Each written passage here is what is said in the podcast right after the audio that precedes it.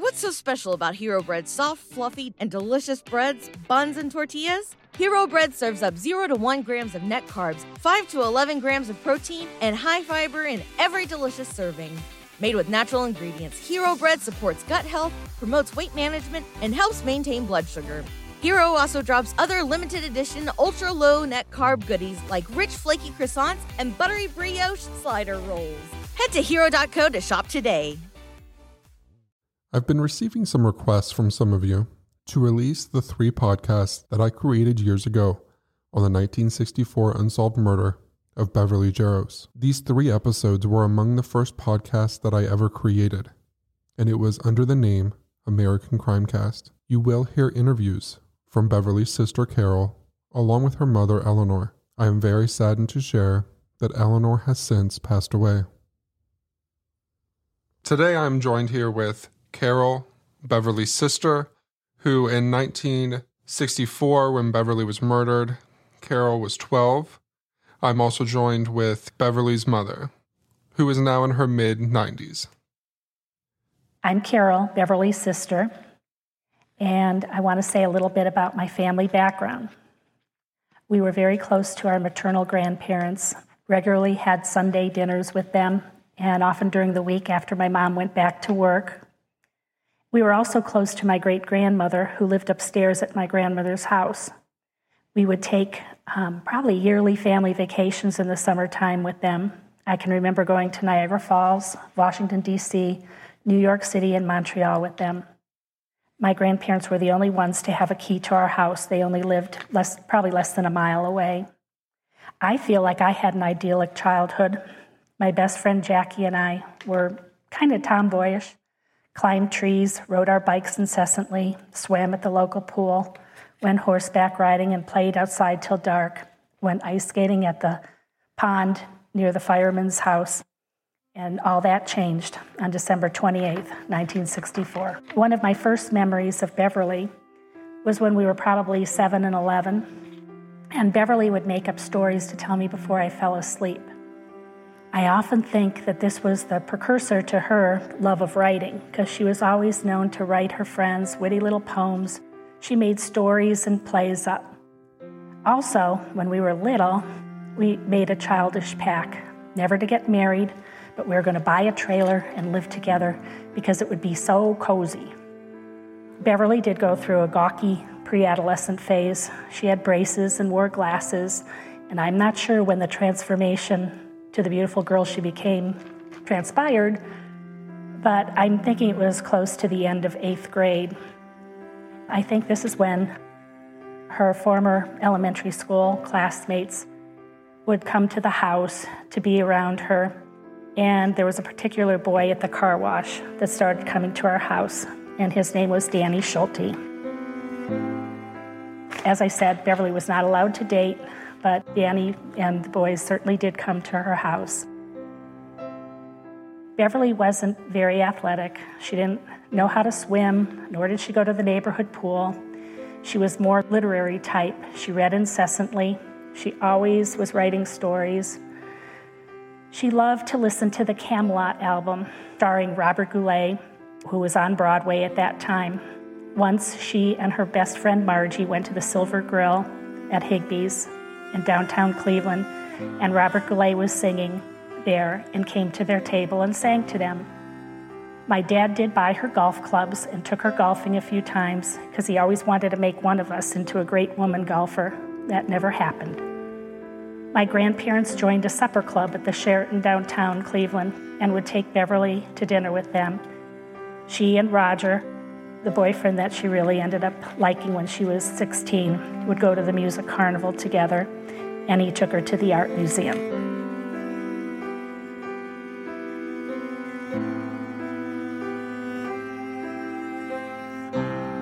December 28, 1964, Garfield Heights, Ohio. That Monday after Christmas, Beverly Jarosz, a 16 year old high school junior, and her sister, Carol, who was 12, were off school for Christmas break. On this morning, the two had breakfast with their parents, Ted and Eleanor, before seeing them off to work. At 10 a.m., Carol and Beverly leave their house and head towards Grandma's. The route they took is through Turney Town Shopping Center. They stopped at FW Woolworth for a hairnet for Grandma, as well as Huff Bakery for a loaf of bread. By 11, they have arrived at Grandma's house. Beverly calls Barbara and they discuss their plans for the day. 11:30. Beverly calls Margie, her best friend, and explains that her and Barbara would be over between 1 and 2 p.m. 12:15. The neighbor boy to grandma's house arrives home after an interview he had in town. As he approaches his house, his mother asks him to take Beverly home. 12:30 p.m. Beverly arrives home and receives a call from a jeweler explaining that her great grandma's necklace was not worth fixing. 1 p.m. Beverly calls her mother and relays the message from the jeweler. Soon after, Beverly calls Barbara Kralik and they talk on the phone until 1:15. Around this time, Beverly receives an unknown phone call she took a note saying, Stephen Stackowitz called. We'll call back later. This name turned out to be a fake. 1:20 p.m. Grandma calls Beverly. Beverly explained that Barbara was at the door and she needed to go. 1:25 p.m. Barbara arrives at Beverly's house. Her mom dropped her off. Barbara proceeded to the side door, rang the doorbell 10 times. She noticed the door was open, however, the storm door was locked. She then proceeded to the front door, leafed through a magazine for a few minutes. She says she noticed what sounded like furniture being moved from the upstairs bedroom. Thinking she was being stood up or teased, Barbara leaves and heads home. At 2 p.m., Barbara calls Beverly. No answer. At 2:45 p.m., Margie calls Barbara, asking where the two girls were. 3:45 p.m. Margie calls Grandma, asking about Beverly. 4 p.m. Carol tries calling home. No answer. Grandma calls Mr. Jarosz at work and explains they are unable to get a hold of Beverly. 4:10 p.m., Mr. Jarosz arrives home. As he pulls into the driveway, he is able to hear a radio playing very loudly from the inside. So he hurries inside, up the stairs, and into the girl's bedroom. 4:15 p.m. Carol calls home. Mr. Jarosz answers. He screams murder into the phone. Beverly was strangled with a rope, stabbed 42 times. Her clothing was yanked away from her torso, yet she was not sexually assaulted. Her murder would be ruled a strangulation as her cause of death, but it is said the knife wounds would have been plenty enough to kill her.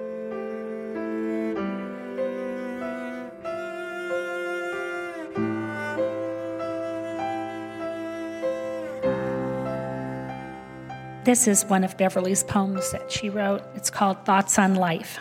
From out of the depths of my soul, there arises a certain fear. What if I should die within the next year? Life for me has just begun. All my dreams would be unfulfilled, all my work left undone, all my goals unreached. My life would have been in vain.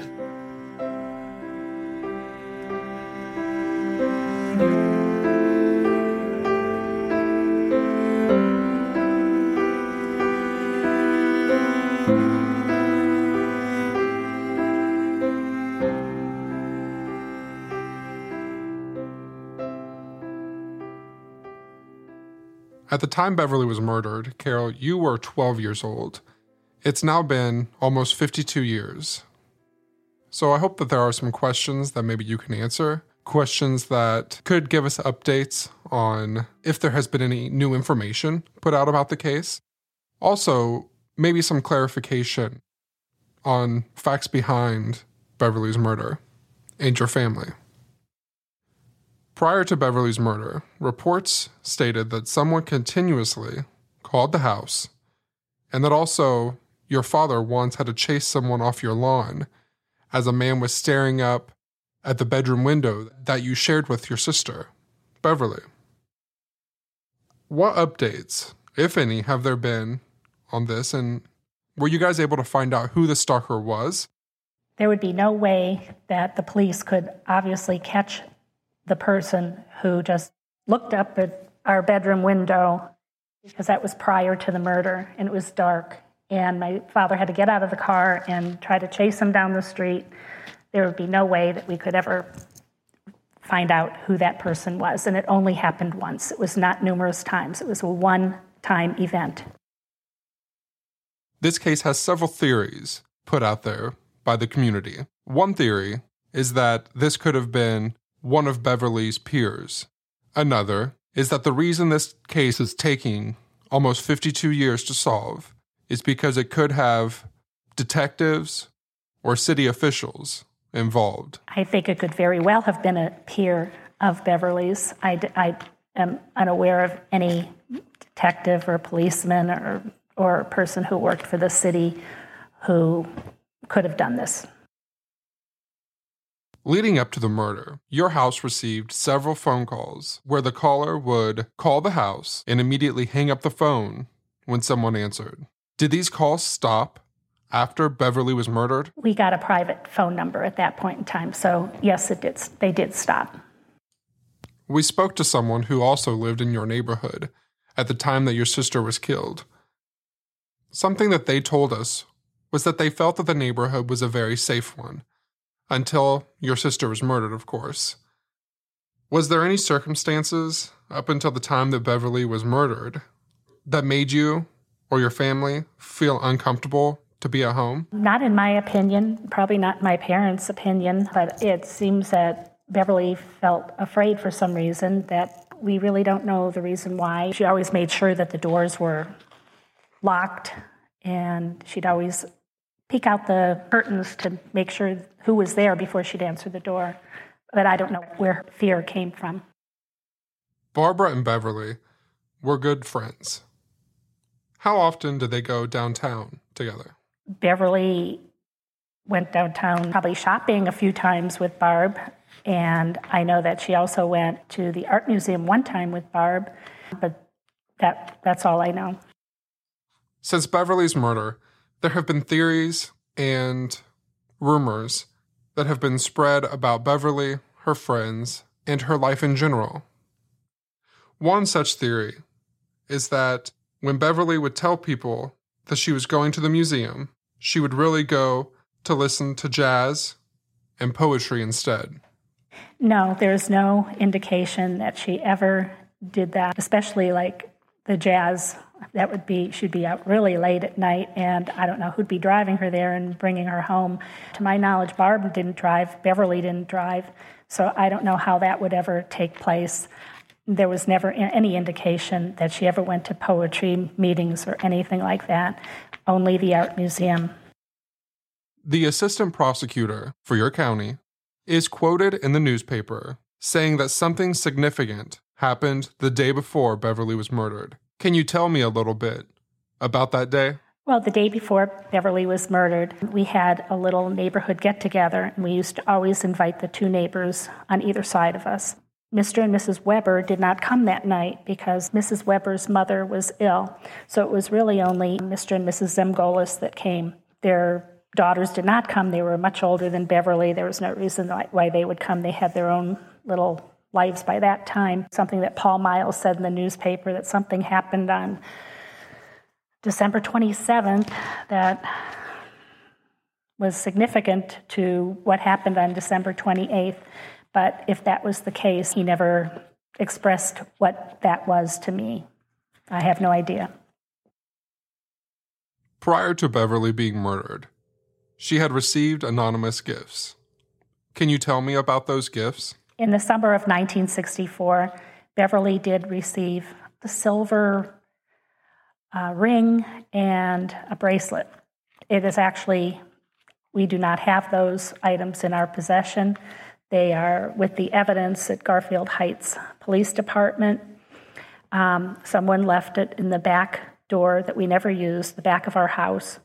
And there was like a little message that said to Bev. And that's all we really know about it. It was in a Higbee box. Did the ring fit Beverly? I know that she wore the ring, so it must have fit her, but I do know, I do remember like having silver rings that they were adjustable, and I'm sure it was probably, I don't think it was an expensive ring, so I'm sure it was the adjustable type, so it would probably would have fit anybody. Did she ever discover who sent them to her? I don't think Beverly knew who sent them. Um, we certainly didn't have any idea. How did she react when she discovered the ring and bracelet? it kind of freaked her out. I remember her like pulling down the shades and like wondering who who sent them. Um, but she did wear. I, am basing this on a statement that Margie made um, from the ME file um, that she did wear the ring a number of times. One name came up on a social forum, but there was a question on if Beverly would have known who he was. Did she know a younger boy with a last name of Krawzak? Yes, she did, because he worked with Danny Schulte at the car wash, and so she did know him. Danny Schulte was a boy that hung around Beverly when she was 14 and he was 17. Although they were not allowed to formally date because of Beverly's parents, they did spend a good amount of time together. He was three years older than Beverly and was described as the greaser type of guy. Danny dropped out of school in 10th grade and enlisted in the Air Corps. She broke it off with him in her sophomore year. You mentioned to me that he seemed to have taken it hard, sending flowers, an Easter basket, letters, showing up at her all girls Catholic school after class. After Beverly's murder, did he stay in touch with the family? My parents were never in touch with Danny Schulte after Beverly's death. However, recently he has sponsored a page for Beverly on Find a Grave website. And at that point, I, I did email him and thanked him for sponsoring this page in Beverly's memory. And he wrote me a very, very nice note prior to the memorial mass that we had for her on her 50th anniversary, and we have exchanged a few emails since then. Danny is living in Israel at this point in time. He is remarried. Was Beverly friends with either of the two neighbor boys? Um, well, actually, we knew Bruce better because he worked at the library, and so we would see him all the time at the library. Also, he went to our church and there was a couple times when Beverly went to later mass than my mom and I did, and he would drive her home. That's about the only connection I think that Beverly had with Bruce. I don't think there was any friendship at all with John, although his dad fixed TVs, and his dad came over a couple times to fix our TV tubes. Something that you enjoyed doing at that time was to go to the riding stables. Did Beverly have any interest? And did she ever go to the riding stables with you? Beverly never went to the riding stables with me. She was not interested in riding. Uh, I would go, my grandparents would take me a lot of the times. My mom and Mr. Weber had a, my next door neighbor, he had a niece that was my age. And when she spent the weekend with Mr. and Mrs. Weber, he would take us to the riding stables. There was a priest that was questioned because it was discovered that he kept a photo of Beverly with him. Was Beverly ever counseled by a priest or had any involvement with them? And also, did you guys find out why he had the photo? Yes, this question came up because of what was written in a Master Detective magazine Beverly was never counseled by a priest, but there is a reason why a priest was carrying her picture around. This priest came into our lives after Beverly was murdered. He actually was a member of St. Stanislaus Parish when he was growing up. He grew up in the neighborhood that my dad grew up in, and he became a Franciscan monk. And after Beverly was murdered, he visited us. And unless you're Catholic, you're going to find this to be a very strange story. He likened her death to a saint called Maria Goretti. She was a young Italian girl, I think 11 or 12, very young. And a boy was making sexual advances to her, and she resisted him, and he stabbed her to death. This priest kind of thought that Beverly was like also a martyr, like this little St. Maria Goretti was. And so what he did was he took Beverly's picture and had multiple copies made. And on the back of her picture, he stamped Beverly Jarosz, born October 1st, 1948, martyred December 28, 1964, Garfield Heights, Cleveland, Ohio. And Catholics have this feeling that if someone is a saint or someone's in heaven, you can petition them to, to ask them to ask God to grant you whatever you're requesting in your life. So, what he did was he would take this picture and anybody who had who needed an intercession this priest thought that their petitions could be granted through beverly's intercession this might explain it a little more um, this is a letter that father john schnittenberg wrote to us dearest friends today i received another letter from sister doreen she has the whole mother house and novitiate enthused about Beverly, and she distributed the 20 photos I sent her in minutes. I'm sending her more, and then I'm going to have more made. Could you give me Bev's birth date, please? Because I want to have a rubber stamp made with something like this on it Beverly Jarosz, born on October 1st, 1948, uh, martyred on December 28, 1964, in Garfield Heights, Cleveland, Ohio. When I get the new photos, I will stamp this information on the back of each one in red. Up until now, I've been writing it on, except for the stamp date of her death. More and more people are becoming interested in Beverly and getting their petitions granted through her intercession.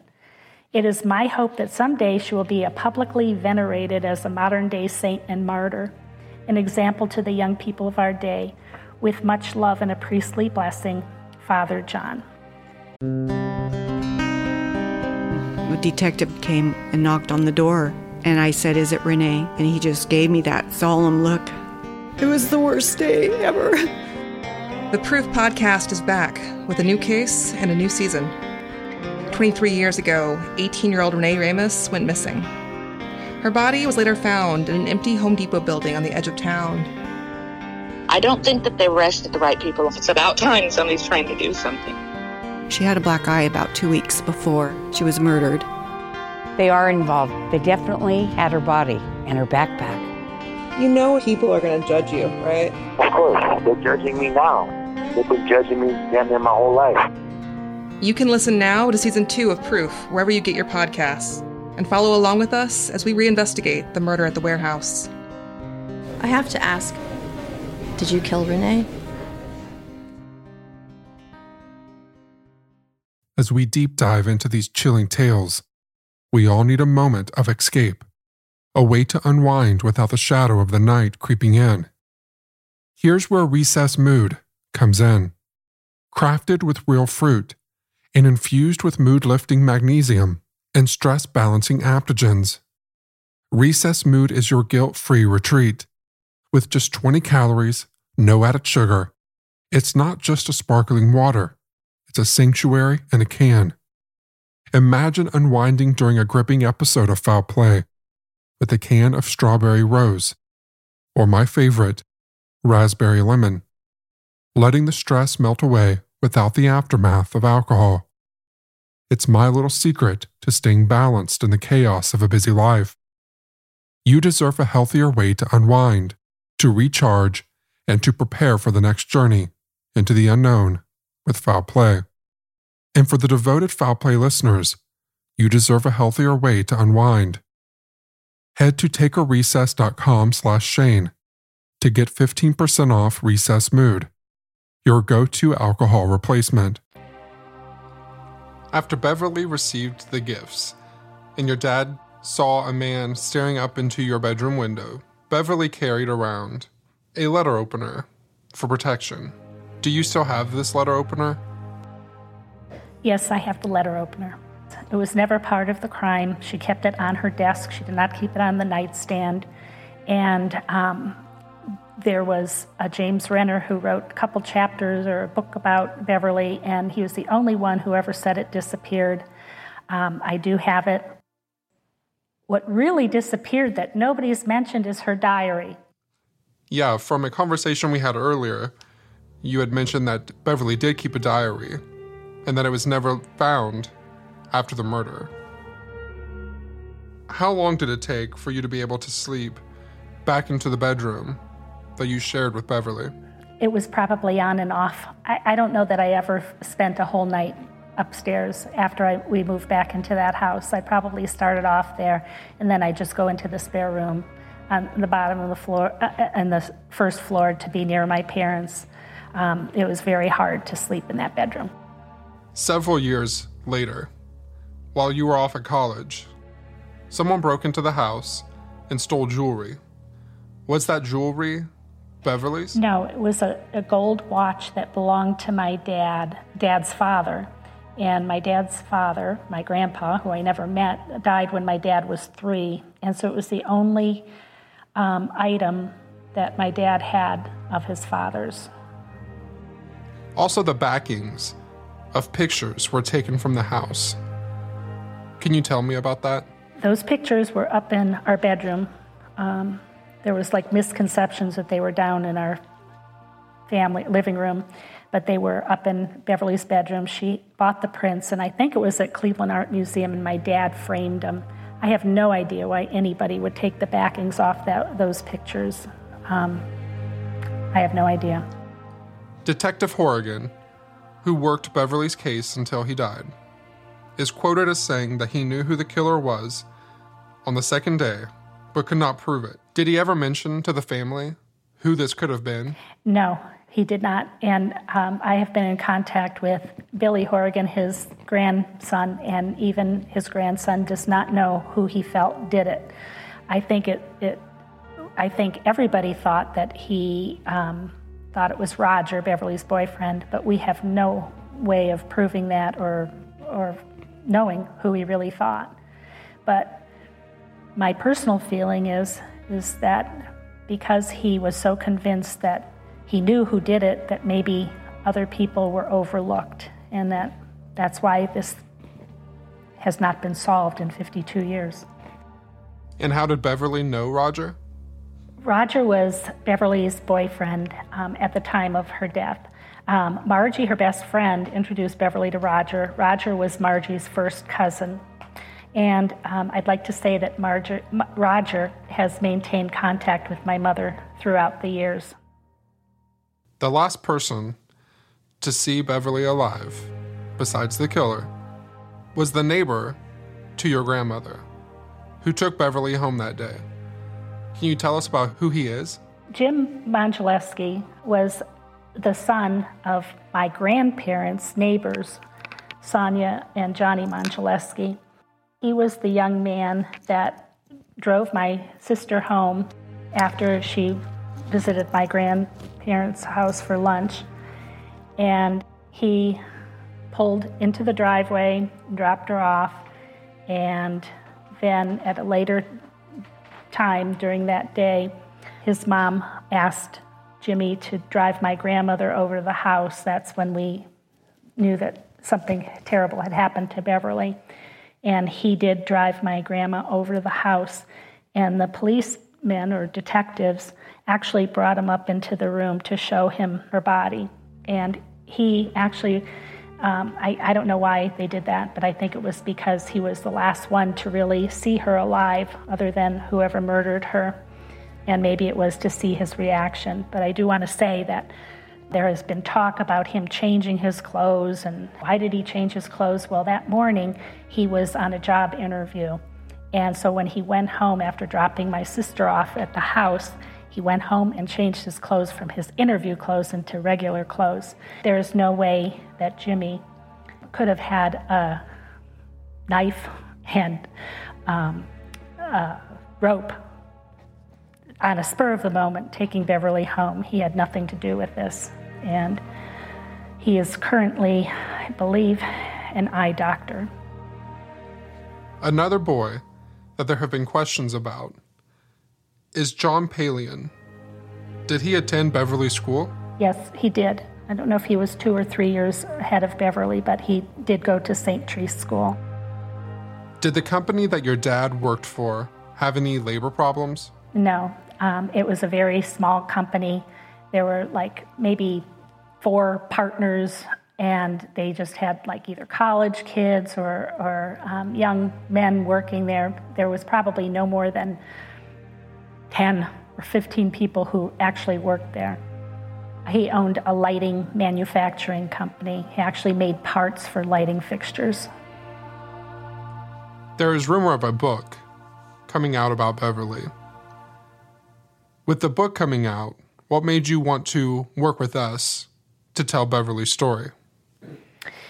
Well, the book has been a work in progress um, probably for the past five years, and um, I'm thinking that my mom isn't getting any younger, and I was hoping that um, this story could be put out for people. My mom is already 90 and a half, and um, I'd like to have people know the story.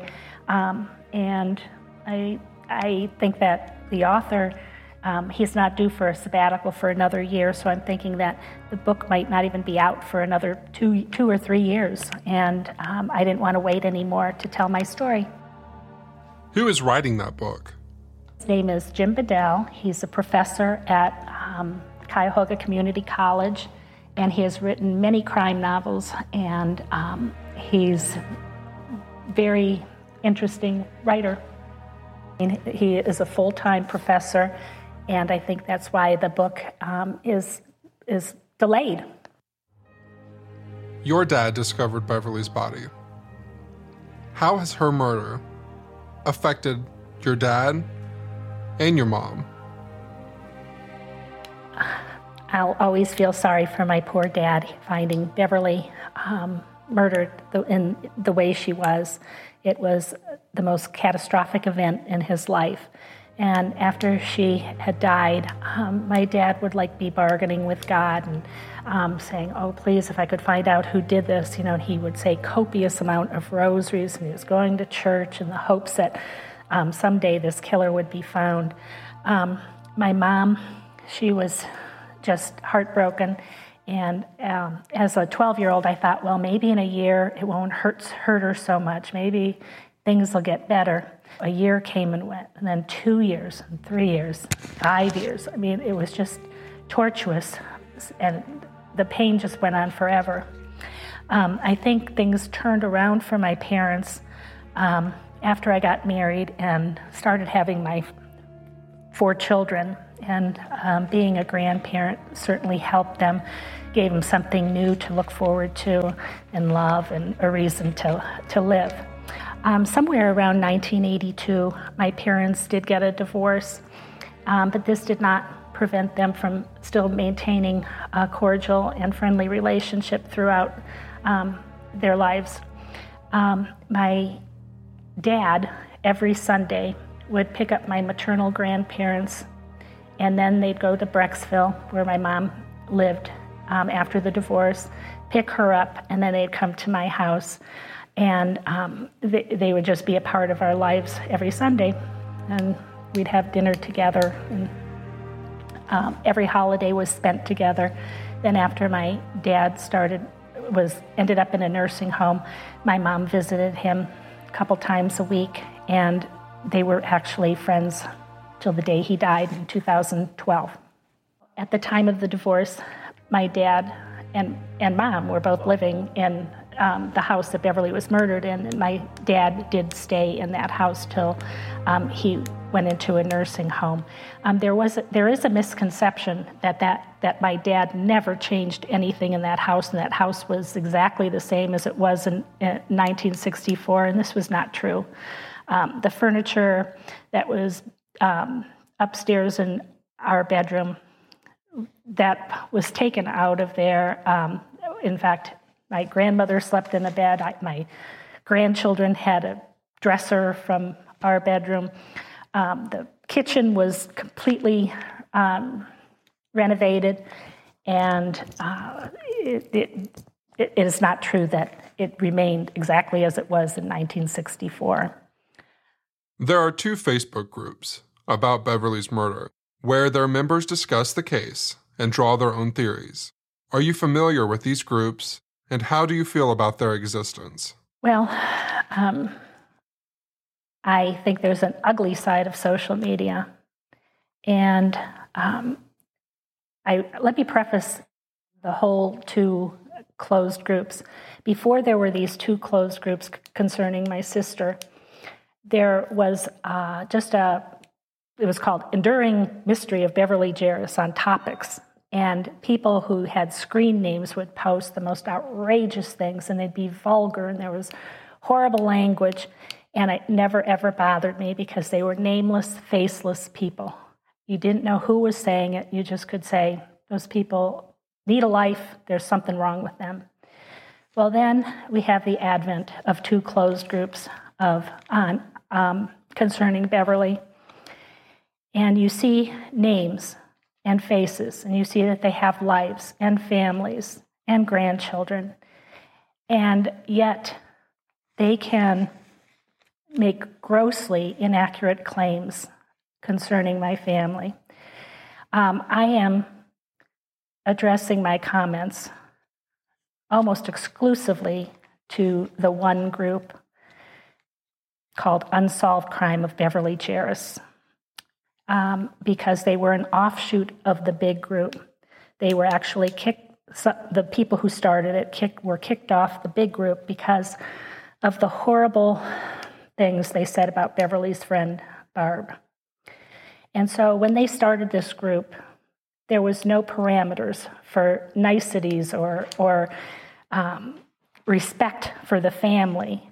Anything went. So they, I, I actually joined the group and was on it, and they immediately started talking about my dad. And um, it, apparently, in 1964, um, there were the gossips of 1964 spawned the gossips of 2015 and 16. And my dad was never considered a suspect, and yet, um, in the court of public opinion on this site, um, they said nasty things about him. They said one person posted that he came home and before calling the police, he, ha- he washed his clothes. Um, of course, there's nothing to back up these statements, and they accepted them. They didn't challenge anybody who made these terrible remarks. Um, they would read something in those detective magazines and they would make a blanket judgment um, uh, concer- concerning, okay, one detective magazine, which I already mentioned, mentioned that Beverly was counseled by a priest. Therefore, maybe she was abused, sexually abused by her family, maybe even the grandparents. Um, my mom, who had a premonition that something might have happened to Beverly, there might have been mental illness in the families. Um, very disrespectful, inaccurate things. Um, there's one person who has her own uh, murder, personal murder. Her brother was murdered. And she even looked at my 12 year old picture in the pa- paper, 1964, and said I, was, I looked disingenuous, like I was hiding something. That was especially hurtful from someone who had to have had people talk about her family also. Um, the administrator, the original administrator, said she followed the golden rule, but that golden rule did not apply to my family. Um, they were not, there were, okay, and okay, I should really say there's probably just eight to 10 of these people who are so cruel that they're unable to put themselves in our position. How would they feel if this had happened to them and people were gossiping about their family? Um, the definition of gossip is unconstrained conversation or reports about other people, typically involving details that are not confirmed to be true. They have to be either obtuse or cruel, not to be able to um, realize what this has done to me and my family. Um, blaming victims, bashing Barb. When, when Barb's brother came to her defense in a private message to um, the administrator, she became indignant, as many on the, the site also became indignant that, that this brother would actually defend his sister. Um, I acknowledge that Beverly's tragedy means something different to them than it does to me and, and her loved ones. To them, it's entertainment value. It's a captivating murder, murder mystery. Who done it? Like a novel or a movie. But it's so disrespectful to us when it's in a public forum on social media. I'm making a request for respect to Beverly and her family. Unfortunately, this group, like other closed groups, is, is exclusive and it allows people who perpetuate hateful narratives. Um, I cannot believe that the administrator continuously asks for friends of Beverly to come on the page to talk about Beverly, and yet they threw out Beverly's homeroom teacher who knew her intimately for two and a half years. They threw out a classmate of Beverly's who knew her and they also threw out my daughters. Um, we were on a family vacation in October, and conversationally, I was talking to my son and my daughter about the terrible things they post about my, our family. And my little six year old grandson heard this, and he was taking it all in, unbeknownst to us. And here's what he wrote He says, Uncle, Uncle Patrick thinks that these girls are doing articles about my grandma that are very, very bad. It hurts me and my family's feelings. They are scamming. Um, in the end, uh, um, I'm talking about public, uh, I mean, social media, the ugliness of it. I have a quote from Pope Francis, and he's talking about the ugliness spawned by social media. And what he said is, what is it, I wonder, that is feeding the destructive, hypercritical trend in social media to demean, muckrake, and otherwise do damage? And I'm, I'm afraid this is not Pope Francis's words, but I think the real ugliness is just the ugliness in our hearts.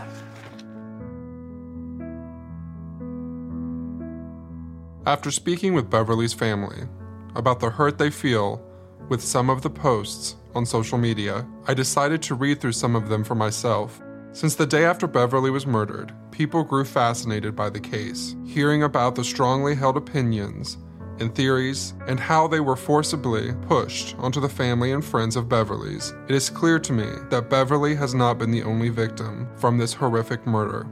Barb was very good friends with Beverly. I cannot fathom the difficulty she must have faced, knowing she was outside the very house while her friend was being strangled and stabbed 42 times. Yet, had she arrived five minutes earlier or had one of the doors been unlocked, she undoubtedly would have found a similar fate as Beverly. Yet Barbara was teased, accused, and questioned every day, and after almost 52 years, it has not stopped. I cannot read to you some of the comments about Barb because of the extent of their content. To this day, Barb continually feels the burden these people have placed on her shoulders.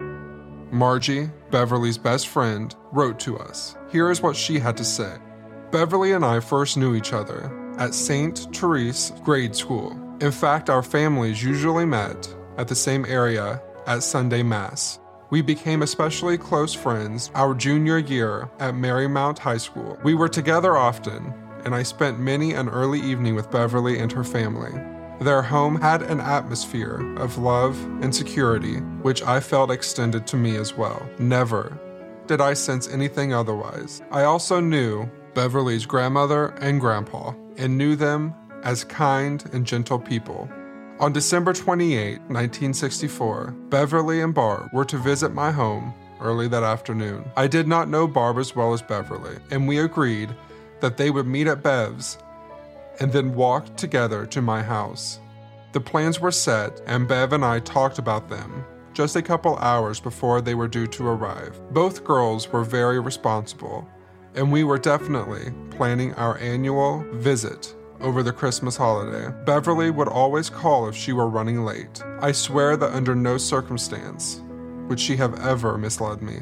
Barb has suffered enough for the cruel remarks and losing her good friend. I remember her as very gifted and musically talented. The vile, unsubstantiated statements that have been posted on the internet are slanderous and libelous. To this day, this experience has deeply affected me and is heartbreaking to me and my entire family.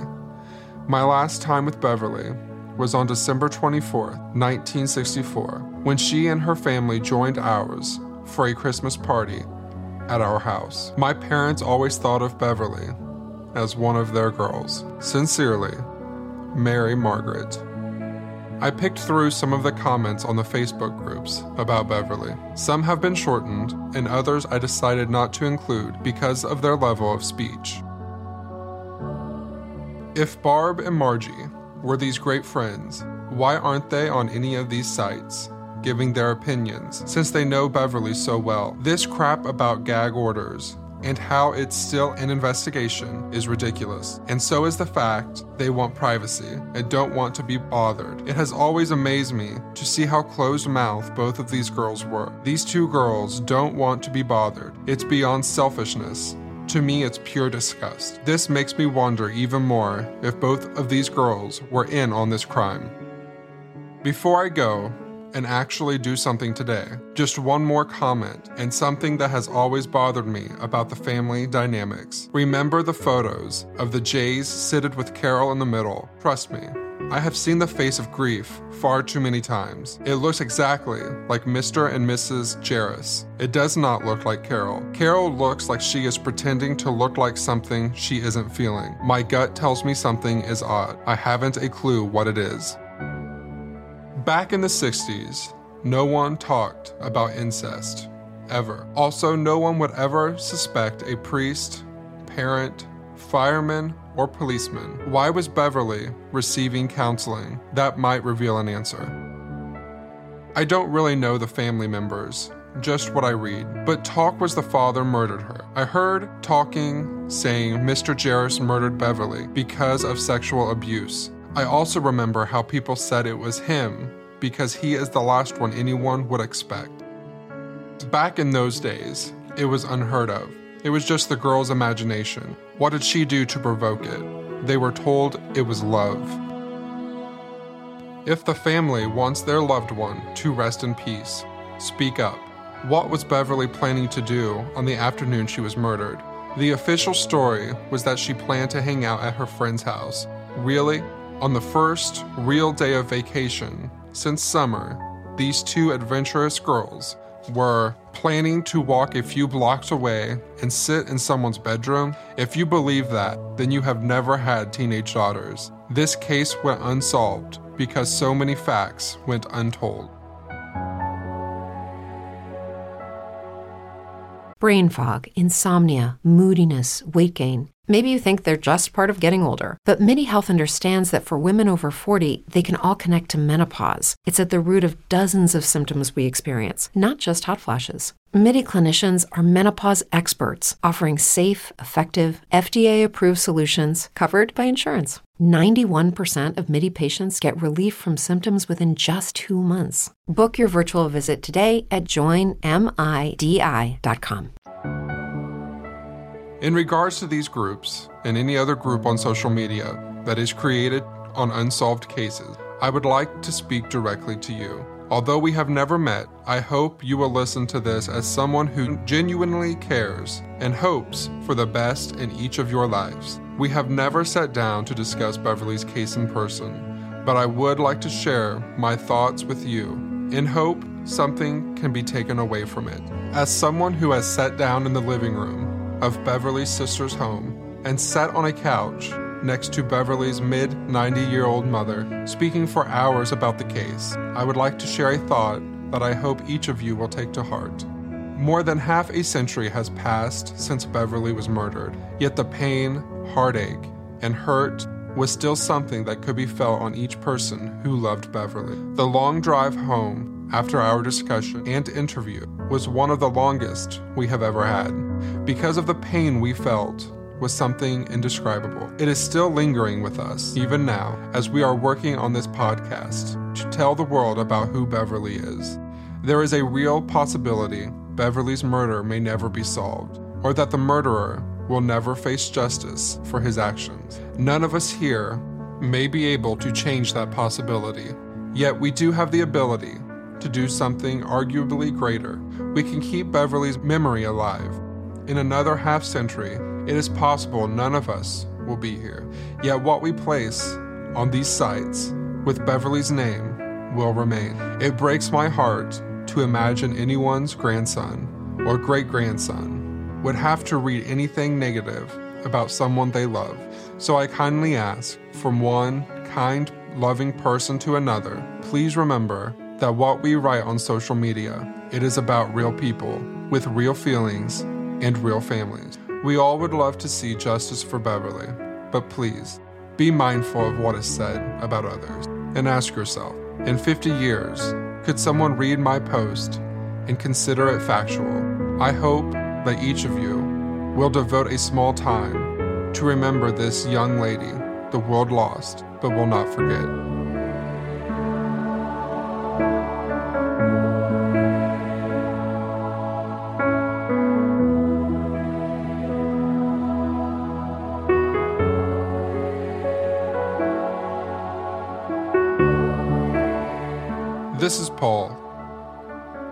Carol's husband. I never met Beverly. Um, I married married Carol in 1973, and this was not that long after the murder. We met in college. Actually, I met her not in 73. It was like 1970. We got married in 73, and um, the first time from college, I went to Garfield Heights to, for a family gathering on a Sunday, like they always do every Sunday. Uh, Carol told me the whole story. She showed me the scrapbook with all the um, uh, newspaper articles, and that's the first time I learned about the murder. Listening to Carol, who listens to these comments on the blogs uh, incessantly, uh, there's been a lot of criticism of the family that they are not taking an active role in any ongoing investigation concerning this death. They feel that uh, the family is just totally isolated and not involved. But I can assure them that this is an ongoing and active investigation. There is not a month that goes by that Carol is not in contact with both the police department and the detectives, uh, sharing information and talking about strategies. Uh, this case has been before a national forensic conference within the past year. Uh, the investigators involved have reached out to uh, independent cold case organizations for help in investigation. For them to think that nothing is ongoing at this point is, is absolutely ludicrous. And it's, it's my feeling that you know the, the members of the blogs, unless they knew Beverly personally or lived at the same time that she lived or walked in the footsteps of the family for the past 52 years, anything they post is merely conjecture, irresponsible, and frequently hurtful. Eleanor, you are Beverly's mother. After her murder, why did you continue living in the house? Really, that's the only place we had to go, or we could go. And I understand you had a premonition about Beverly before she was murdered? I had that premonition about Beverly, especially that morning of the day she died. It was so strong. I, they were having their breakfast, and I just didn't know what to do. What could I do? I, had, I, oh, I never imagined anything like this happening at that time. I've never had another premonition. For almost 52 years, you have had to deal with the grief of losing your daughter in such a horrible way. What has helped you over the years get through this? I had close association with a lot of priests and religious people. The nuns would all come and see me. How would you describe Beverly to someone who has never met her? Pretty, and she had a good sense of humor, and I guess, you know, she had a lot of friends, and some boys were attracted to her. She loved, uh, she loved all of us. My, my mother would take her down to Higbee's and for lunch, or no, dinner dinner uh, on the square there, at that hotel there, every once a month, and they enjoy that being together because she loved Grandma. Grandma loved her. I think she once remarked that uh, about her poems that she wrote. Could probably make it into a book, and she would become famous or something in that respect. On social media, forums, and publications, a lot of people have suggested that maybe Beverly had a secret life. One such publication mentioned that they felt that she could have been a jazz singer. A 16 year old jazz singer singing some probably beer. How, and I don't understand how anybody can start rumors like that. Carol, is there a memory you have that you could share that would make people understand who Beverly was as a sister? She was really funny and wrote, wrote the funniest stories and everything. But um, one of my memories is being four years younger when my friends would come over and I'd say, Okay, I'm going to my friend Jackie's now. And she'd throw her arms around me and start kissing me like dramatically and like saying, "Oh, okay, be careful, don't don't get hurt." And then then when I'd walk down the street, she goes, "I love you, I love you, be careful," and it was just to embarrass me. Beverly's homeroom teacher, who was Sister Carol Ann at the time, but she had left the con- convent since then, um, had written a beautiful tribute about Beverly um, on the Facebook page. And um, we, I had gotten in touch with her after she wrote it. And she wrote me that she was in shock over Beverly's death. And here's what she wrote It was a twilight zone period very surreal seeing her empty seat in class, like a wave drowning over me over, uh, over and over again, and then having to come up for air. Um, when I was a young wife and mother and teacher, this event seemed like in a distant past.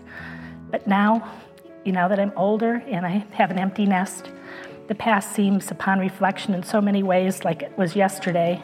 And, you know, it just weighs upon me.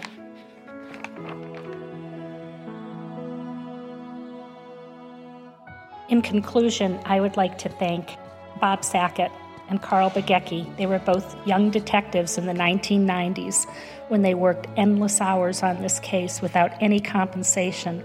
It was all on their own time. Anybody who criticizes Garfield Heights Police Department do not know what has gone on in the past and is still going on.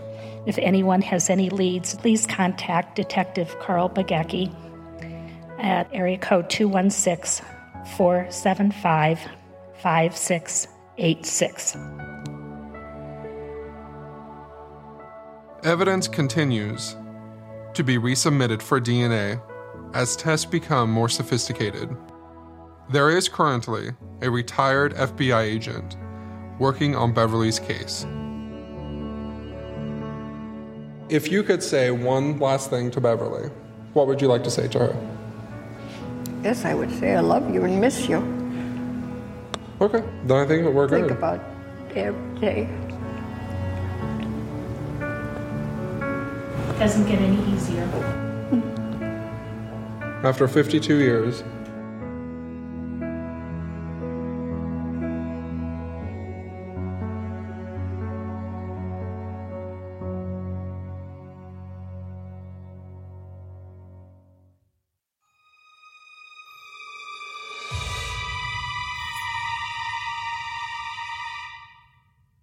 When you visit Arizona, time is measured in moments, not minutes.